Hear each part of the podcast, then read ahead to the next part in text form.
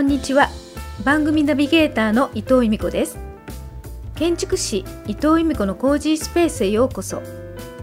コージースペースとは日本語に訳すと居心地の良い空間という意味になります。この番組では居心地の良い場空間とは何かということをテーマにあなたらしくいられるちょうどいい場所を見つけるためのラジオ番組です。毎回素敵な方々にインタビューさせていただきついつい夢中になってしまうことや個性を生かして自由に生きることそして日々気持ちよくいられるヒントなどをお伝えしていけたらと思っています。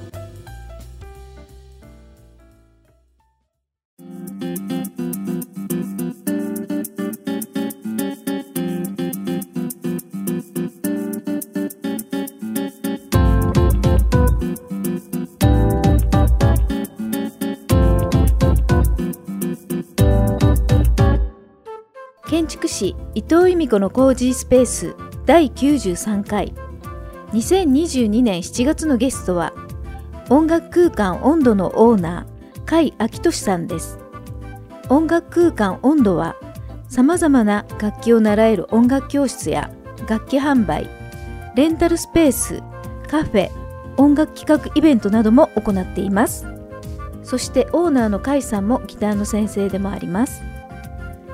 今回は学生時代から社会人となり会社を辞めた頃までのお話をしていただいていますでは早速甲斐明俊さんのお話をお聞きください今日はえ音楽空間温度のオーナーの甲斐明俊さんにえインタビューに答えていただきますありがとうございますありがとうございます。よろしくお願いします。はい 今日はですねその音楽空間温度さんのはい中ではい。インタビューさせていただきますはい。はい。えー、カイさんといえば私のいきなりですけど、はいギターの先生とそいううことで。ですね。いつもこの場所でレッスンしてます。そうですね。あの、いきなりね、ちょっと本当に急スパルタでビシ遽。ビシスパルタではないですかね。ではないですね。あの、ギター教室、私、ここの温度さんで、まあ、本当にまだね、4月に始めたばっかりで、そうですね。本当に初心者の初心者なんですけど、あの、カイさん、本当にね、あの、優しく、あの、褒めてくれるので、お褒めすごい。褒め上手。褒め上手、本当に。やる気になります。ありがとうございます。まあ、急遽ちょっとね、あの、うんいろんなことがあってインタビューを受けていただくっていうことで、はい。その時に、カイさんがややってらっしゃる温度のはい。ホームページの中に、カイさんのプロフィールが載ってたんで、はいはい。ずーっと読んだら、何なんか 聞きたいこといっぱいあ、本当ですか。なんか興味津々と思って、実はあの、今回、あの、依頼させていただきましたあありが。とうございます。興味持っていただいてありがとうございます。めちゃくちゃ興味持ちましたけど。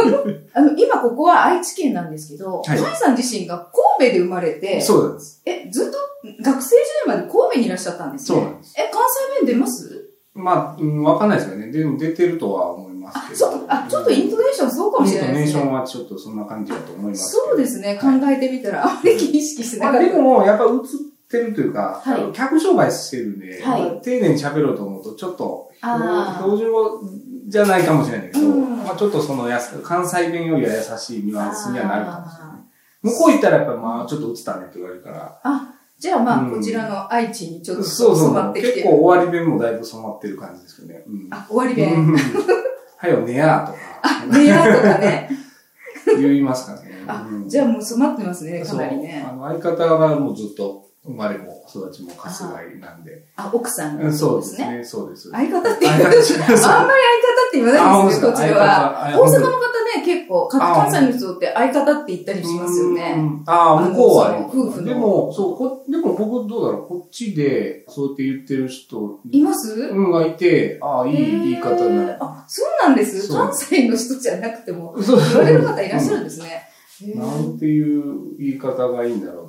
うん。なんか、相方が今しっくりきてるんで。そうなんですか そうです。いや、なんかいい相棒な感じなんですね、きっとね。あまあそうですね。まああの、音楽も一緒にやったりもしてるし。あ、そうなんですね。はい。じゃあ、いい、今、パートナーにも恵まれ、そう、おかげさまで。おかげさまで。だからそう、20年以上は経つかな、こっち来て。あ、そうですか。もうほぼはい第二のふるさとな感じで。あそうですよね。ね。神戸の方で大学行かれて、はい。それがなんか心理学専攻って書いてあって、そう。卒論が音楽療法の効果って書いてあったんですよ、ね。そうそうそう。そうそうそうって、あの、ホームページに書いてありましたね。そうそうなんですよ。うん。えと思って、心理学専攻なんだと思ったんですよ。うちの子がまあ、今、心理学学んでるの、大学あで。、そうなんですか。ええそういうところで、あっと思って、なんかすごい、そこもちょっと興味深かったんですよね。心理学を学んでることによって、今の温度のこの活動に、やっぱり繋がってるんだろうなっていうふうにちょっと思ったり。ね、その当時学んだことがどうだったのかちょっとわかんないんですけど、はいまあ、まだそういう心理学科というか、そういう学科ではなくて、人文学部っていう中の心理学ゼミみたいな感じだったんですね。で、まあ、心理学には興味はあったんで、はい。でもまあ当時っていうか、高校生がまあそう大学入るときって、うんまあ心理学好きですって言っても、ああいう心理テスト的なはい。イメージじゃないか。うんでもまあ結構統計のね、その勉強だったりとか。で、最後卒業論文、まあその発達心理学とか社会心理学ね、そういうのは割とだから今考えると触りな感じだったと思うんですけど、まあそれはそれで面白かったんですよね。はい。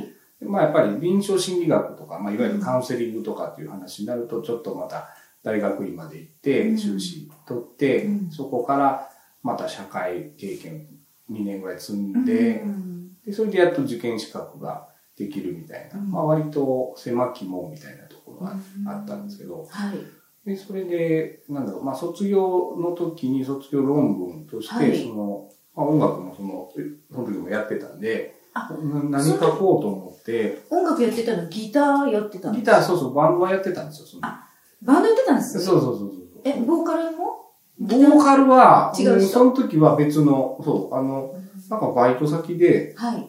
ちょっと俺か歌詞書くんだっていうやつがいて、で、へーあ、ギター弾くんだ、みたいな。うん。そっから、もういきなりその、何の下積みとかもなく、いきなりオリジナルソングえ、いきなり？で そうそうそう。カバーとかじゃなくそうて、そうそう、やってた。その方が書いた曲を、僕はそうそう演奏してた曲、そうそう、曲作っ、まあ、メロディー作って、メロディーとコードと。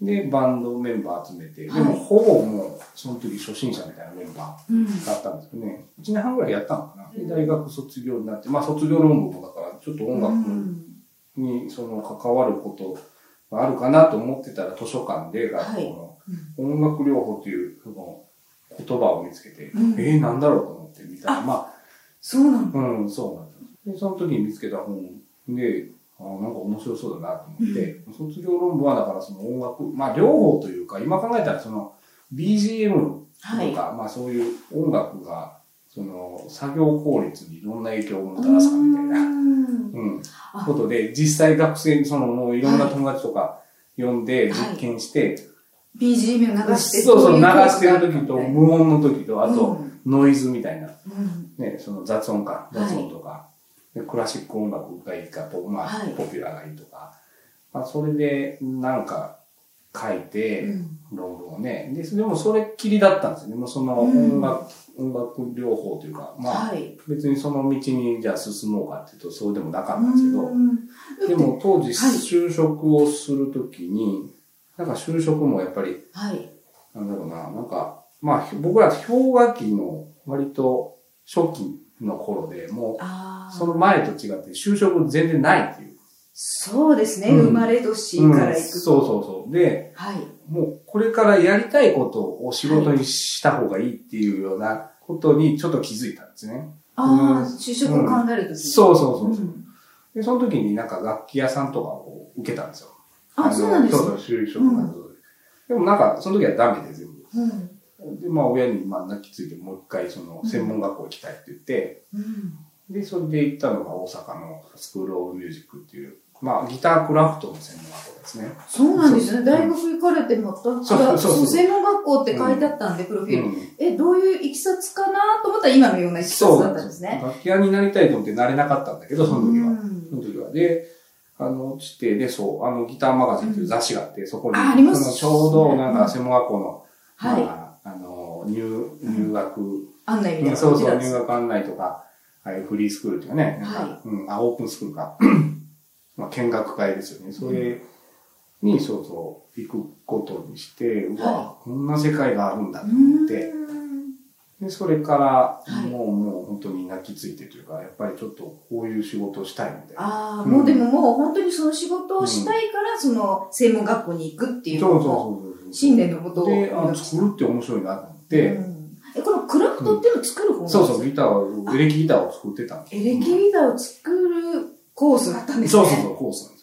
え、作れるってこと？じゃあ。けどまあ機材があれば、まあもうでも僕も今そっちの方の腕はもう全然磨いてないので、あー。うん。でもそういうところででも知識はそうそうある、あはい。のがあるので、まあそれは販売とかね、リペアとかそういうのには役に立つんで。う、ん。で、その大阪の専門学校行きながら、はい。初めてその、まあその専門学校の先輩が勤めてたというバイト先が、神戸のあの楽器屋さんだったけど、そこで、まあアルバイトもさせてもらって、週末だけ。はい。うん。で、それで初めてこう、まあ学校で5日間音楽や、音楽とかね、音楽のことを学んで、あの、楽器屋さんに週末っていう、もう本当一週間、丸々こう音楽そうそうそうそう、音楽音楽漬けっていう日々になったんですうん。ね。それまではまあ、割と趣趣味のちょっと延長みたいな感じだったんです。え、その一週間ずっと音楽、楽器付けっていうのって、うん。自分の中でやっぱり、きなんか、いや、なんか初めてのの時はわーっと思いましたね。もう、うんこんなになんか幸せなんだって、あの時そうなんですね。その選択間違ってなさそうだったんですね。うんね。いや、でも、それからやっぱ苦労したというか、あまあ、全然本当だから僕、別に音大出たわけでもないし、うん。音楽を学んだわけでもないから、うん。その、知らないことばっかりで、それで最初、最初本当に楽器屋さんに立っても、まあ、結構マニアックなお店だったんですよ。はい。ギターのこの細かいパーツとかあるじゃないですか。ではいそんなのが並んでるんだけど、お客さんこれ何って聞かれた時え、えっと、みたいな。答えられない。そうそうそうそう。でも結構お客さんがマニアックだったりしますそうそう。よね。まあ逆におそ、ね、教えてもらったりしたんですけど、もうそういうのがこう最初だったんで、うんもうドキドキだし、まあいろんな失敗もしたし、うん。うん。学校だったら結構作りながら失敗しても OK なんだけど、うんそうですね。まあね、アルバイトとはいえやっぱ仕事なんで、うん。それはまあ厳しくね、その時は、はい。うん、教えてもらったこともあるんです。まあで、2年、その専門学校に行って、で、あの、まあアルバイトも2年させてもらったんですけど、それからちょっとやっぱり家を出たいっていうのはずっと思っていて、あ、そうなんですね。うん。うん。で、なんかまあ、学校、専門学校に、求人が出てたんですね。はい求人が出てたのが、まあその三重県の楽器店だったんですよ。はいで受けたらまあ受かって、あ、そうなんですね。うん松坂で、そこで受かったんですけど、だから僕は松坂に行くつもりでうん準備していたら、はい。じゃあその社長から電話があって、愛知県の小牧市にしてかって、そこの社員がちょっと一人辞めたから、はいそこに行ってくれってことになって、あそうそうそう。本社は松坂。本社は松坂。あそうあ、で、お店が小牧の空きができたかあらの、そうそう。あ、小牧って今、愛知県の小牧そうです、そうです。小牧の、その、はいえっと、イオンがありますよね。そこに楽器店があるんですけど。あそこですか？あそうそう、あそこなんです。そうそうあそこなんです。あそこですか？あそこが、そう、はいもう、小牧の、はい。うん、縁の始まりだったんですよね。そうなんですか？そうそこで小牧にいらっしゃるんですね。そうそうそう。だから何の縁もなかったんですよなかったってことうんですよね。そうです。そうですしかも、アルバイトじゃなくて、いきなりもう社員として、はい。だったんで。へえ、じゃあ初愛知県の、そう、初愛知県です。あ、それでうん。愛知県で就職するってことになるんですね。そうなんです。えー、その、でも2年間神戸のその楽器店でアルバイトしたことによって、うんまあちょっとこう、知識はそこでは。知識はある。で、また、あっちのその、イオンのお店っていうのは、ちょっとどっちかというと、ファミリー層向けのおまあ店な感じですよねまあ、もちろんそもそもうんスーパーマーケットなんで。そうですね。だからやっぱりまたちょっと違うんですね。うんでもそこではやっぱり、やっぱりそこで音楽教室をすごくや、はい。しっかりやってたのと、まあ販売としても大きかったんですけど、はい。やっぱり社員だからもうちょっとマネジメント的なうん。視点をこう、はい。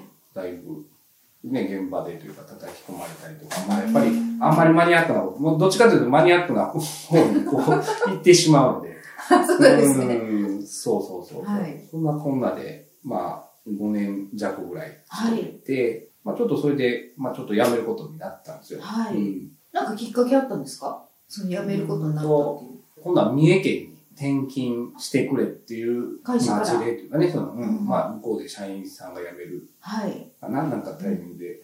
で、どうしようかな。まあ、三重県に行って、まあ、会社に身をうずめるのか、うっん。て思った時に、はいまあ、やっぱりせせっかくこっちで人間関係がうん。できたし、はい。ここを離れたくないなっていうのもあうんって、うん、なんだかんだそのやってるうちに、はい、そのお店ってやらないのとか、なんかそういう話もなんか言われてたんだけど、まあそんな自分がお店やるなんて全然うん思ってもなかったし、そそうそうそう。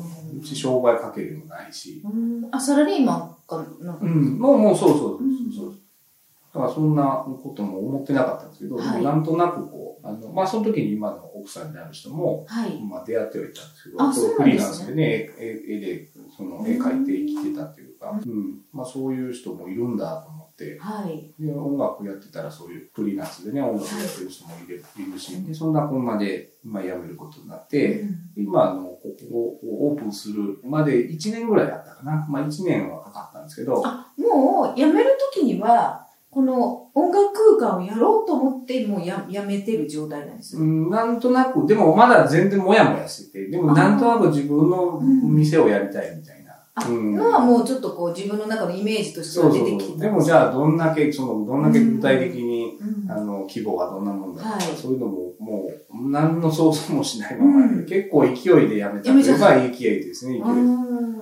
そう、だから、あまあ当時だから三重にあんまり行きたくない。か、そこですか？そうそうそう。そこですか？あと、あとあれじゃないですか？奥さんになる人と出会ってるのも大きかったんじゃないですか？うん、でもまあ、彼女はそんなに、もう行きたかったら行けばみたいな感じだったんですね。じゃあまあ、ううんん精神的にも自立されてるからなんですそうそうそう。まあ、年上なんで。はいうん、でもまあ、それで、うんまあ、僕もまだ20代だったし、そんな深くは考えられなかったけど、でもまあ、なんかか直感というか、はい。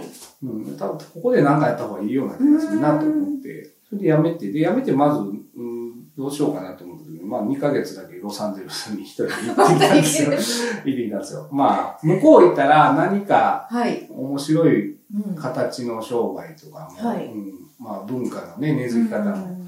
あの見れるかな、感じれるかなと思って、うん。専門学校の時もなんか、そう、ロサンゼルスには、まあ、行かしてもらったんですね、その旅行というかあ、研修旅行みたいなそうそうそうそう。あ、うん一回はもう行ってらっしゃるんです一ね。回行ってて、自分の足で行きたいっていうのもあったし、まあ、生活したいなって、ちょっと生活をね、うんその、体験してみたいみたいな。うん。で、向こうで、そういう、ちょっと大きな、その楽器のショーみたいなのが、まあ、ある。えー、そんなんあるんですか？そうそう。まあ、毎年2回はあるんですよ。もう、新商品、そうそう、発表会的な感じの、ものすごいでかいのが、まあ、あるんですよ。ナムショーってね。で、それを、その学生の時も、まあ、見たんですけど、はい。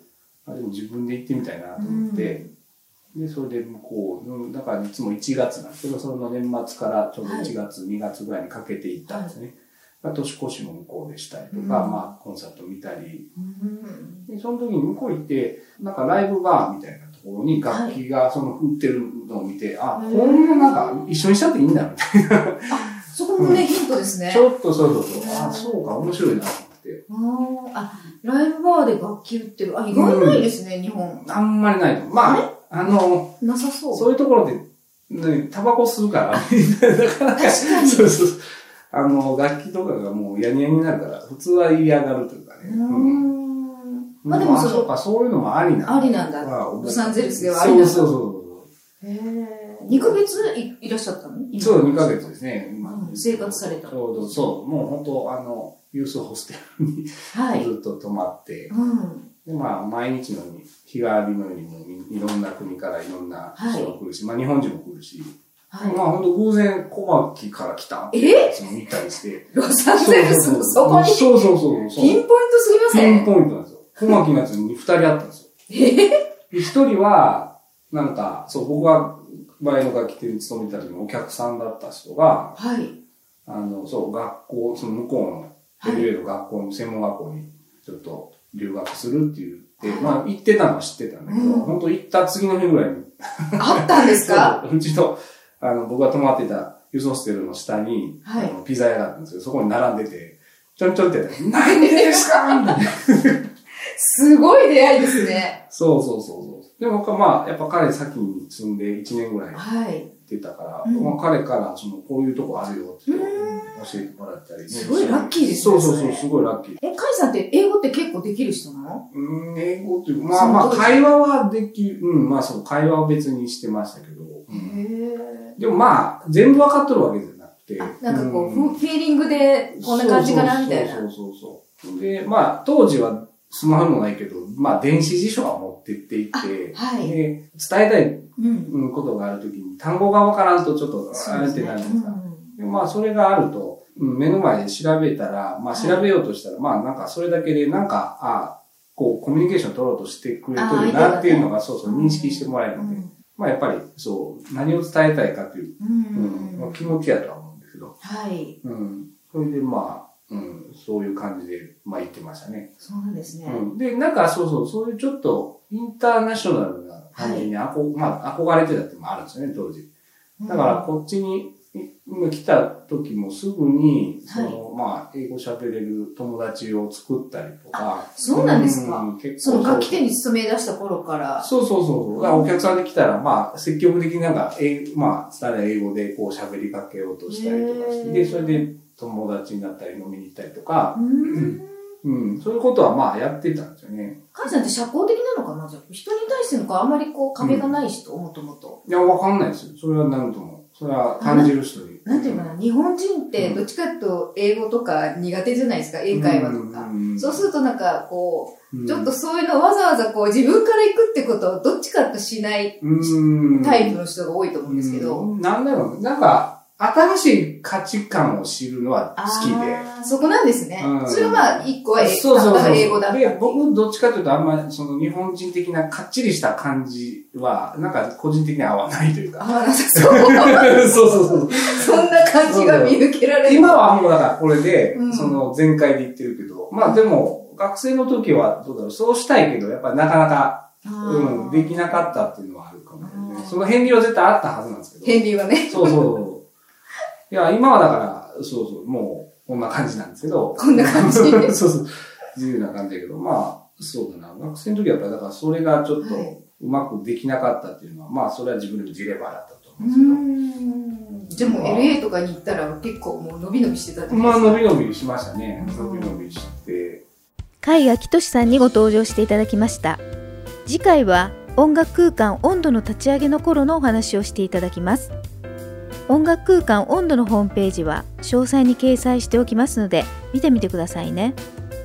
この番組をまた聞きたいなと思っていただいた方は音声アプリの購読ボタンやフォローボタンをポチッと押していただくと毎週日曜日に配信されたものがスムーズに聞けますので番組登録をよろしくお願いします。それでは次回もお楽しみに。伊藤由美子でした。